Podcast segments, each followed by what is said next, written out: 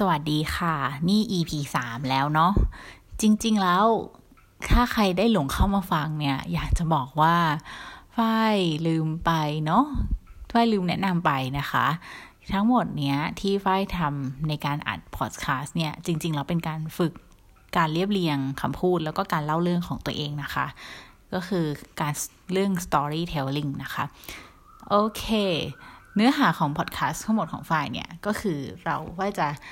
ไปอ่านเจอเรื่องอะไรที่น่าสนใจหรือไปพบไปเจออะไรเนี่ย ก็เอาจะมาเล่าให้ฟังนะคะ โดยที่วันนี้เนี่ยเรื่องที่อยากจะเล่าคือว่าพ่าไปเจอมาว่าเเพลงเพลงหนึ่งของโคเพชื่อวีว่าลาวีดาเนี่ย มันมีความหมายที่น่าประทับใจอย่างมากนะคะ ก็เลยอยากจะเอามาเล่าให้ฟัง มีใครเคยได้ยินเพลงนี้บ้างไหมคะ เพลงนี้เนี่ยเกิดอัลบั้มนี้เนี่ยรีลิสเมื่อประมาณปี 2008 นะคะ ก็ประมาณสักสิบกว่าปีที่แล้วได้นะคะ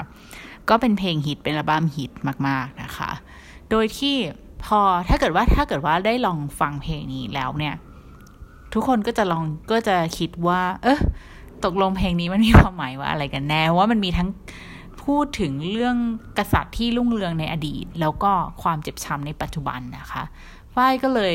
พอฟังเสร็จก็เลยได้ไปทำการหาข้อมูลมาว่า เอ๊ะตกลงเพลงนี้มันแปลว่าอะไรแล้ว แล้วจริง ๆ แล้วเขามันมีความหมายว่าอะไรนะคะพอไปไปเซิร์ชดูเนี่ย ก็มีคนที่ตีความความหมายนี้ออกมาเยอะแยะมากมาย ถ้าโดยสรุปเป็นภาพใหญ่เนี่ย ก็จะพูดถึงเรื่องที่ว่า การที่ผู้ปกครองหรือเป็นกษัตริย์เนี่ยเขาปกครองแล้วทำเรื่องพลาดและ แล้วก็สุดท้ายก็ล่มสลายนะคะ ก็คือมีการฉายถึงความรุ่งเรืองและล่มสลายของเอ่อพีเรียดของตัวเองขึ้นมานะคะ อันนี้จะเป็นเรื่องที่หลาย ๆ ที่พูดรวมๆว่าเป็นอย่างนี้ แต่ว่าไปเจอมาอันหนึ่งซึ่งว่าว่ามันน่าสนใจ ก็คือจะเป็นกลุ่มความคิดหนึ่งที่เขาพูดถึงว่า เพลงเนี้ยพูดถึงการปฏิวัติฝรั่งเศส แล้วก็พระเจ้าหลุยที่ 16 นะคะ ทุกท่านอาจจะเคยได้ยินได้ฟังเรื่องประวัติของพระเจ้าหลุยที่ 16 แล้วก็พระนางมารีอังโตเนตกันมาแล้วว่า โดนประหารด้วยกิโยติน เพราะว่าในช่วงนั้นเนี่ย ทุกฝรั่งเศสลุกคือขึ้นมา แล้วก็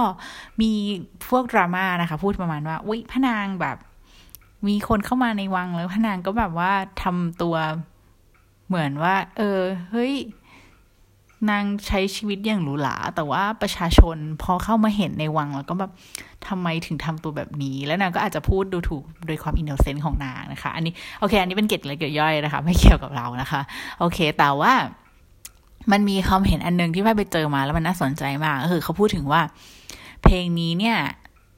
มันเป็นเพลงที่พูดถึงช่วงชีวิตสุดท้ายของพระเจ้าหลุยที่สิบหกยังไงใช่ไหมคะ ก็คือเขาบอกว่าตอนที่พระเจ้าหลุยเนี่ยที่สิบหกเนี่ยกำลังถูกประหารด้วยกิโยตินใช่ไหมคะเขาก็ถูกเขาก็เดินขึ้นมาเนี่ยเทียนประหารด้วยตัวเอง และหลังจากนั้นเขาก็พูดประโยคประมาณว่าเขาเป็นผู้บริสุทธิ์ แล้วเขาก็พูดสาบแช่งและพูดถึงเรื่องต่างๆ นานาขึ้นมานะคะ แต่ยังไม่ทันที่เขาจะพูดจบเนี่ย ก็มีทหารรัวกรองขึ้นมาจำแล้วก็ผู้คนก็โห่ร้องนะคะ ด้วยความแบบการกลกลดาสาบแช่งอะไรอย่างเงี้ยนะคะ ให้ ให้แบบประหารได้แล้วไม่เธอไม่มีสิทธิ์ที่จะพูดนะคะ เลยทำให้ไม่มีใครรู้ว่าจริง ๆ แล้วพระเจ้าหลุยที่สิบหกเนี่ย พูดอะไรต่อไปแล้วอยากจะจบบทสนทนาด้วยอะไรนะคะ ก็คือเหมือนพูดไปได้สักพักแล้วจะจะพูดต่อ ก็ไม่มีใครได้ยินว่าพูดว่าอะไรนะคะ โคเพเนี่ยก็เลยเอาในท่อนเนี่ยคือข่วงคำหนึ่งของการถูกประหาร แล้วก็คำพูดที่หายไปอันเนี้ยมาแปลความกลายเป็นเพลง เพลงนี้ขึ้นมา Viva la vida นะคะ ซึ่งพออ่านแล้วเนี่ย ก็จะมีเกร็ดเล็กเกร็ดน้อยที่พอฝ้ายไปอ่านเจอ แล้วก็รู้สึกสนุกมากจะมาเล่าให้ฟังนะคะ อย่างเช่น มีท่อนหนึ่งบอกว่า Jerusalem bell is ringing นะคะ ตอนแรกก็งงว่าเอ๊ะ Jerusalem bell แล้วมันเกี่ยวอะไรกับปฏิวัติฝรั่งเศสนะก็ไปเจอคนที่เหมือนนักสืบพันทิปของ ชนชาติของทุกคนเนี่ย ก็มาบอกว่า ไอ้ Jerusalem bell เนี่ย จริง ๆ เนี่ย มันเป็นระฆังที่ตอนนี้ประดิษฐานอยู่ที่วิหารนนอเทอร์ดัมที่ปารีสใช่ไหมคะ แต่ว่าก่อนหน้านี้ไอ้ bell อันเนี้ยได้รับเป็นมันมันคือมันมันเป็น bell ที่ เอ้ยมันเป็นระฆังที่ได้รับมาเป็นของขวัญ ในการช่วยรบในสงครามครูเสดนะคะ ก็เลยเป็นของมาจากเจรูซาเล็ม เออในเนื้อมันก็เลยมีเรื่องคำว่า Jerusalem bells นะคะ หรือมันจะมีอีกท่อนที่บอกว่าเซนต์ปีเตอร์สนะคะก็คงจะแบบไม่รับอะไรอย่างเงี้ยนะคะ ก็คือในช่วงนั้นเนี่ยมันมีเรื่องศาสนาที่ค่อนข้างแพร่และถ้าเคยได้อ่านประวัติศาสตร์ ก็คือศาสนาในสมัยก่อนมันเหมือนเป็นแบบที่หนึ่ง